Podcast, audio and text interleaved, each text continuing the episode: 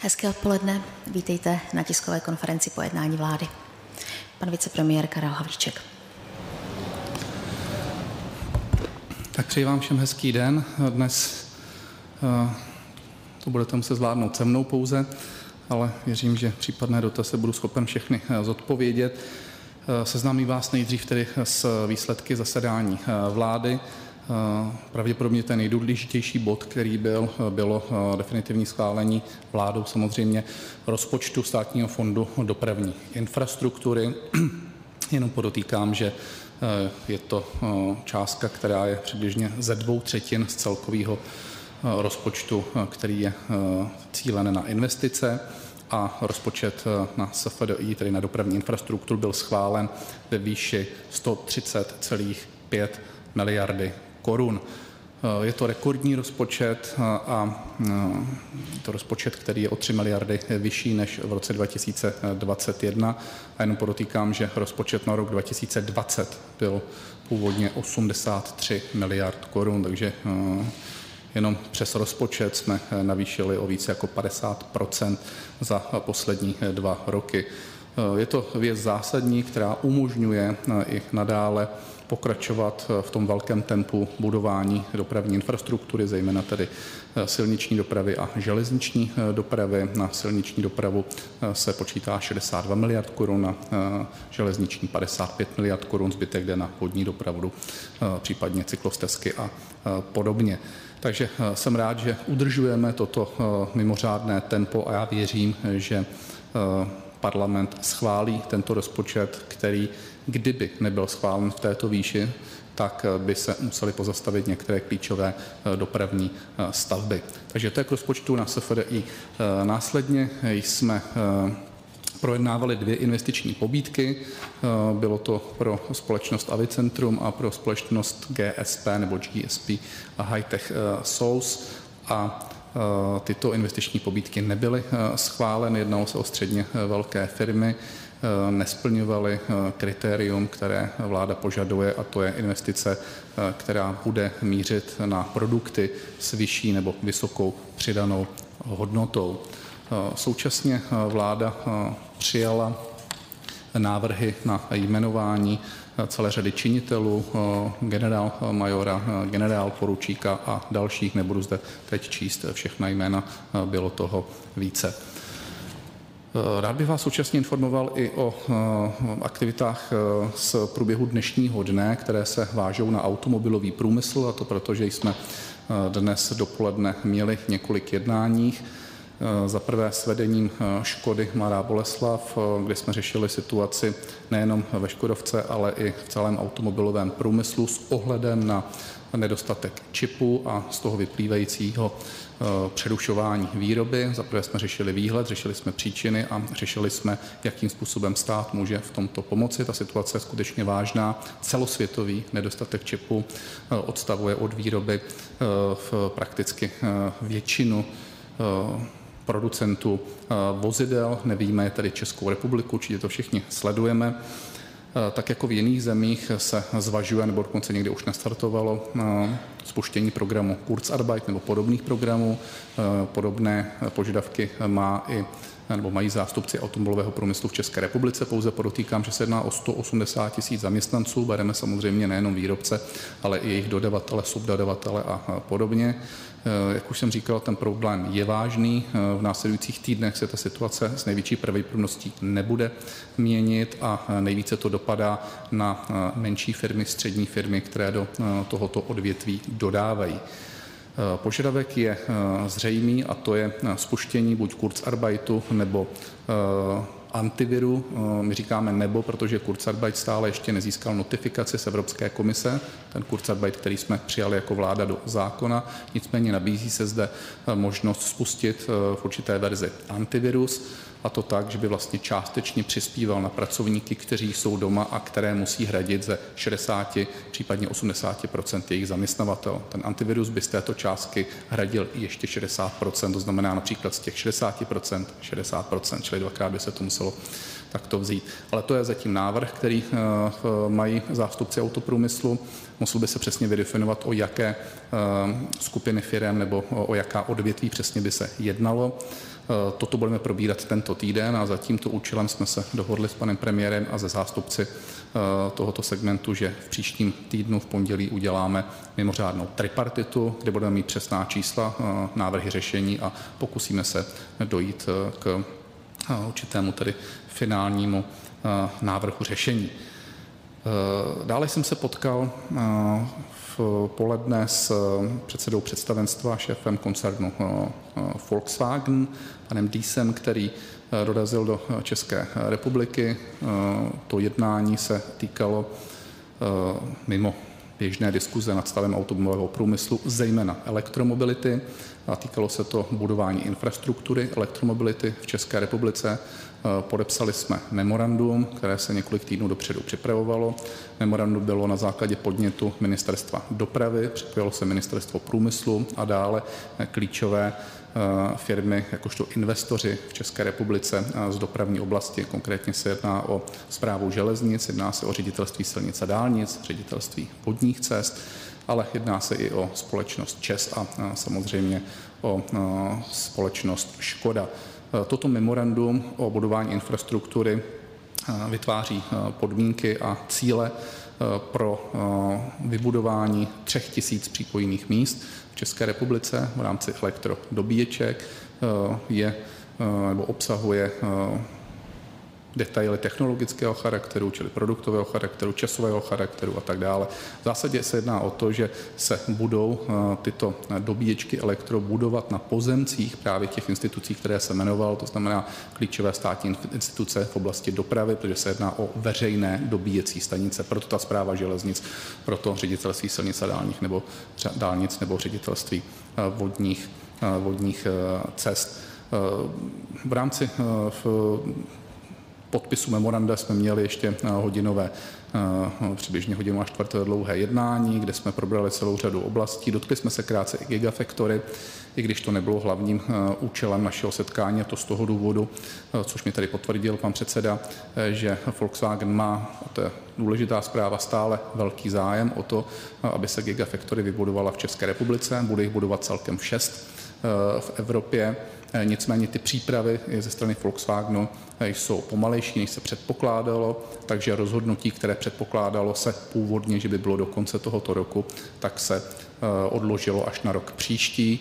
Jedná se o velké investice a nic to nemění na tom, že se stále vyjednává schéma investičních pobídek, ať už ve smyslu přímých pobídek nebo nepřímých, jako jsou zaměstnanci, jako jsou lokality a tak dále. Takže ten tým na Ministerstvu průmyslu a obchodu stále funguje, vyjednává jak s Volkswagenem, tak i s jinými aktéry, protože je důležité říct, že pro nás je klíčovým partnerem společnost ČES a společně se společností ČES chceme minimálně jednu gigafactory podpořit, tak, aby investorem byl tedy ČES a pochopitelně další nadnárodní investoři a stát by podpořil formou investičních pobídek alespoň jednu gigafactory. Takže to jsme si pouze vyměnili informace ohledně časového harmonogramu a potvrzení, potvrzení zájmu.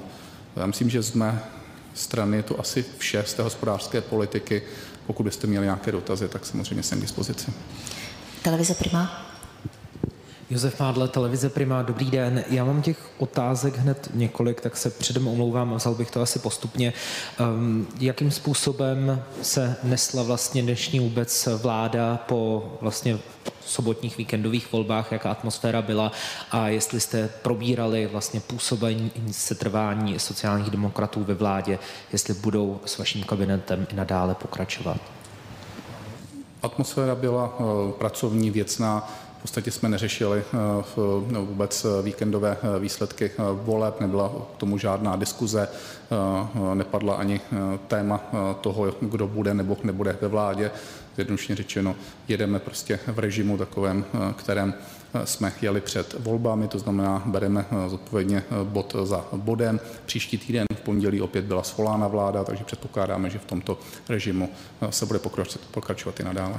Se sociálními demokraty tedy. Není zatím v tuto chvíli žádná jiná diskuze.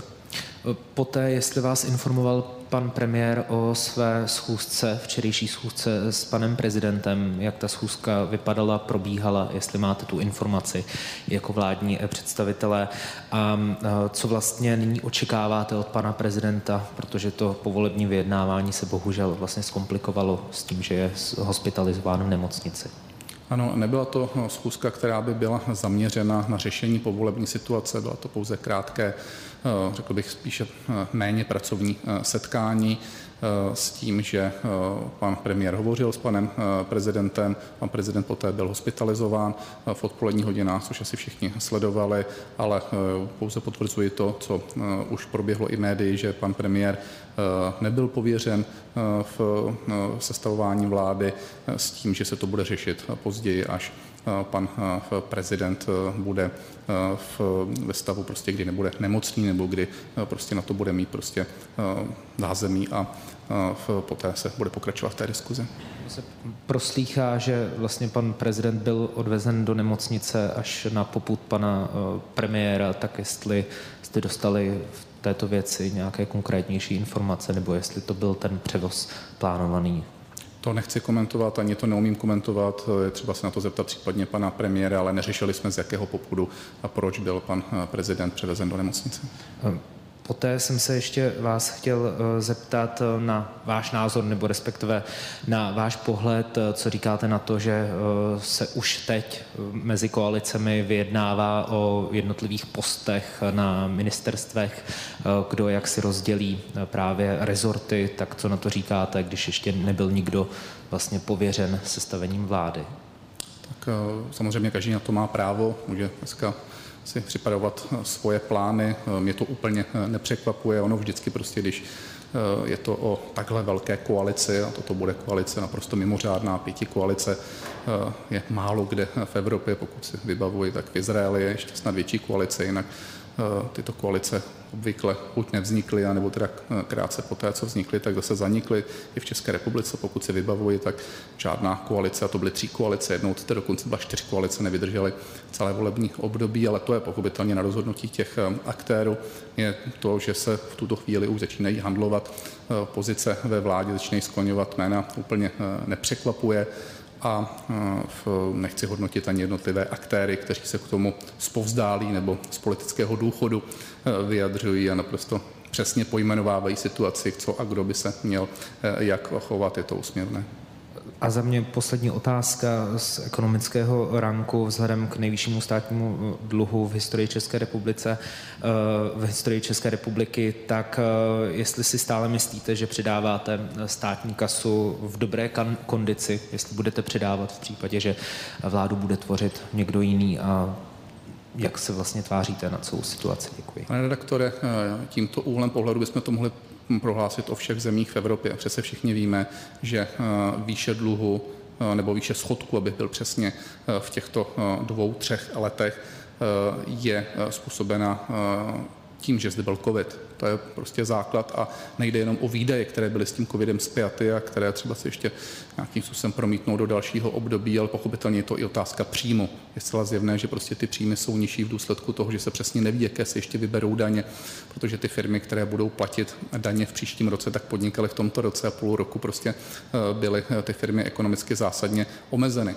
Podstatné je podívat se na naši míru zadluženosti, která je i přesto, že stoupla za prvé stále níž, než byla v roce dva tisíce třináct, když jsme přebídali rozpočet, v té době to bylo čtyřicet tři procent, dneska je čtyřicet dva procent a je zcela zřejmé, že do té doby jsme to zodpovědně snižovali až na uh, úroveň dvacet devět procent. Jsme stále mezi šesti nejméně zadluženými zeměmi v Evropě a jsme na polovičce zadluženosti, což je hlavní a klíčový ukazatel vůči průměru Evropské unie. Každá země, včetně Německa, prostě zásadním způsobem zvedla svoje výdaje a to se promítne i v příštím roce.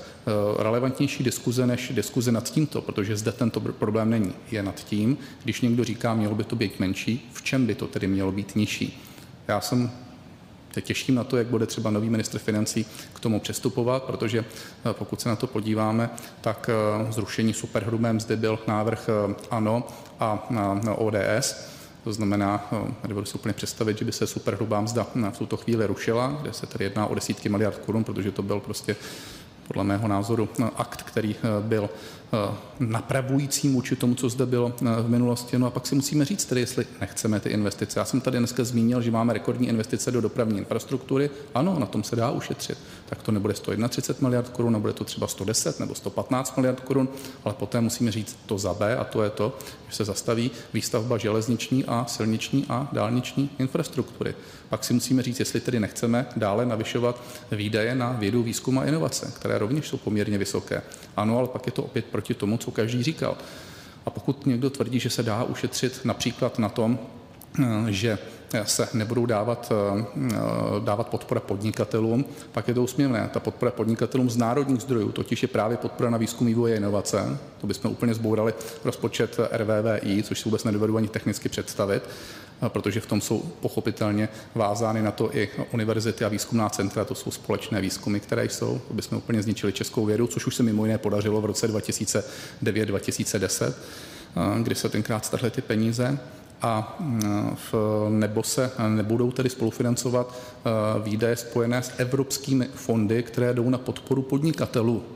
A to je dáno tím, že prostě do evropské peníze dofinancovává se to některými e, národními penězi. Nikde jinde už ty peníze nelze, e, nelze e, vzít. A pokud nechceme dávat peníze na inovace a na výzkum, tak je třeba to dopředu říct. Ale e, pokud jsem se správně díval na programy těch stran, které chtějí vládnout, tak nic takového tam nebylo. Já tím nekritizuji, já tím pouze říkám, že to, že se říká, jak se zjednodušeně všechno dneska, jak se zjednoduší, jak se to zkrátí a jak se prostě najde sto miliard korun, chci tady opravdu vidět, kde se najdou. Televize, Česká televize. Uh, Izabela Měprová, Česká televize. Já se tady ještě doptám na to, co tady zaznělo. Řešili jste dnes na vládě povolební situaci, byli přítomní všichni ministři za ČSSD a prosím, zaznělo tedy od premiéra explicitně, že si přeje, aby se trvali ve vládě. Neřešili jsme tuto situaci s ministrů ČSSD. Tam byl pan vicepremiér Hamáček, byl tam pan ministr Tomán a byl tam pan ministr Zaorálek. A uh, omluvena byla paní ministryně Maláčová a, a pan Kulhánek tam měl, měl svého náměstka. Tedy řekl, že chce, aby ministři nadále zůstali ve vládě za ČES. Neřešili jsme to vůbec. Prostě ta vláda jela normálně standardním způsobem, neřešili jsme ani jestli chce nebo nechce. Tak, jak vždycky začala a skončila vláda, tak to bylo i tentokrát a projeli se jednotlivé body. Nepadlo k tomu ani slovo. A ještě tedy poslední dotaz. Říkal jste, že vás premiér informoval o tom, že včera hovořil s panem prezidentem. Řekl vám o čem? Bylo to osobní, osobní diskuze, takže víceméně nechci to, nechci to komentovat, ale nebyla to diskuze spojená prostě třeba s nějakým zásadnějším povolením, vyjednáváním a podobně. Seznam. Jaroslav Gavenda, Seznam Zprávy. Pane ministře, informoval vás pan premiér nebo řešili jste aktuální stav pana prezidenta, v jakém je stavu, protože ty přesné informace nezaznívají. Nemocnice se odkazuje na to, že nemá souhlas se zveřejněním diagnózy. Tak ví vláda České republiky, v jakém zdravotním stavu je pan prezident? Děkuji. Informace, které máme, tak jsou podobné tomu, které jsou v médiích. A jsou to informace tedy z nemocnice, že stav pana prezidenta je stabilizovaný. Další dotaz i dnes tečka cé zet. Dobrý den, já bych se chtěl, bych pokračoval k tomu tématu, na co se ptají kolegové. Vy jste kandidoval, pane vicepremiére, za hnutí ANO, tak se vás zeptám na vyjádření vašeho kolegy, vlastně předsedy sněmovny, který byl taky volebním lídrem za ANO, že by byl pro odchod některých ministrů z vlády, že nebude konkrétní. Chci se za vás zeptat jako vicepremiéra této vlády, měli byste počkat na to, až celá vláda podáte jako demisi podle ústavy, anebo je možné udělat nějakou dílčí rekonstrukci ještě do té doby, než celá vláda dá demisi, jak to někteří lidé z hnutí ANO naznačují. Druhá věc, Senát příští týden se začne zabývat možností použití článku šedesát šest ústavy, odebrání některých pravomocí prezidentovi pro nespůsobilost, aby k tomu došlo a vlastně třeba jmenování nového premiéra, aby přešlo do rukou předsedy sněmovny, museli by to schválit obě komory parlamentu. Vy jste i nově zvoleným poslancem za hnutí ANO. Když se o takové věci budete, bude hlasovat, jaký je váš názor? Děkuju. Já bych byl proti tomuto, myslím tím teď ten článek šedesát šest, z informací, které mám, a i na základě toho, že jsem s panem prezidentem v minulém týdnu, byť je pravda, bylo to ve středu, hovořil, řešili jsme běžné technické věci, prostě spojené s chodem rezortu, s některou agendou, také se s ním vždycky zavolám řádově jednou za tři týdny, jednou za měsíc, kdy z mého pohledu psychicky byl v pořádku a celkem věcně jsme probírali některou agendu, tak se domnívám, že to by bylo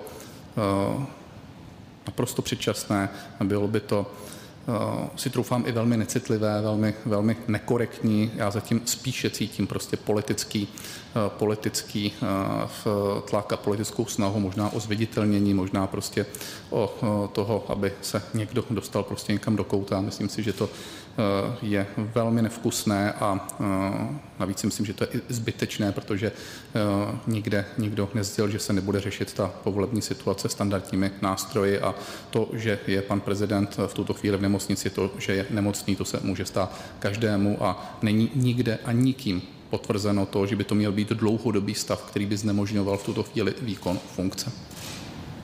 Další dotaz, prosím. Ještě se omlouvám, ještě tam byla ta první část té otázky, ta se týkala toho, jestli by měly být změny ve vládě nebo ne.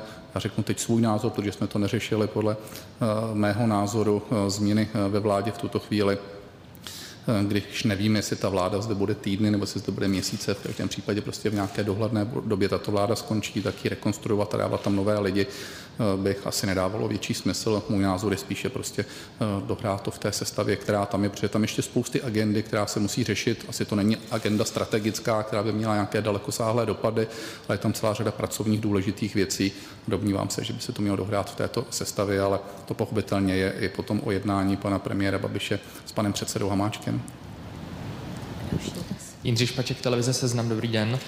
Tak vláda dnes navrhla prezidentovi jmenovat několik generálů, a to ke státnímu svátku dvacátého osmého října.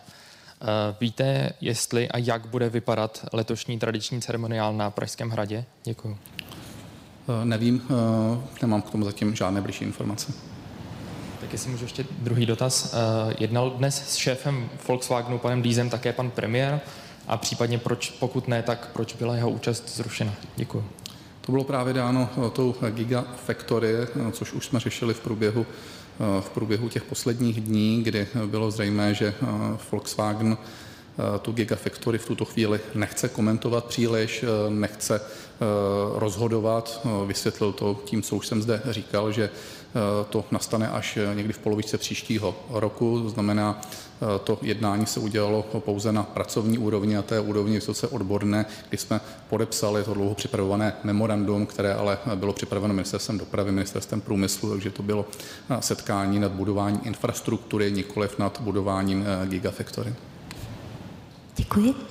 A pokud už nejsou žádné další dotazy, tak je ještě Český rozhlas. Jana Čermáková, Český rozhlas, dobrý den. Já se omlouvám, já jsem tu chviličku nebyla, tak nevím, jestli už jste to, pane vicepremiére, náhodou nekomentoval, ale k té elektromobilitě a k těm dobíjecím stanicím. Jaký je národní plán? Kolik by tady v Česku dokdy případně mělo jezdit plně elektrických vozidel? V tuto chvíli máme Děkuji. v plánu, že by zde mohlo být tři sta až tři sta padesát tisíc elektrovozidel v roce dva tisíce třicet a deset procent z, této, z tohoto objemu, v, nebo respektive jedna ku deseti se budují i ty dobíjecí stanice, takže bylo by to řádově třicet až třicet pět tisíc dobíjecích stanic, které musíme vybudovat do deseti let.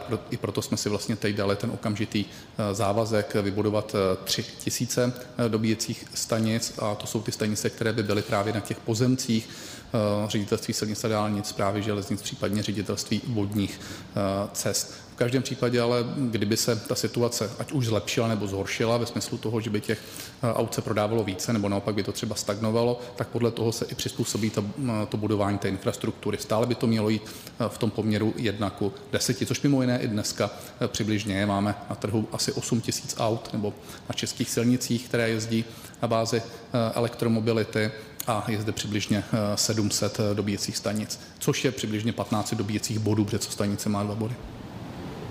Tak a pokud je to vše, děkujeme. Hezký zbytek odpoledne. Děkuji.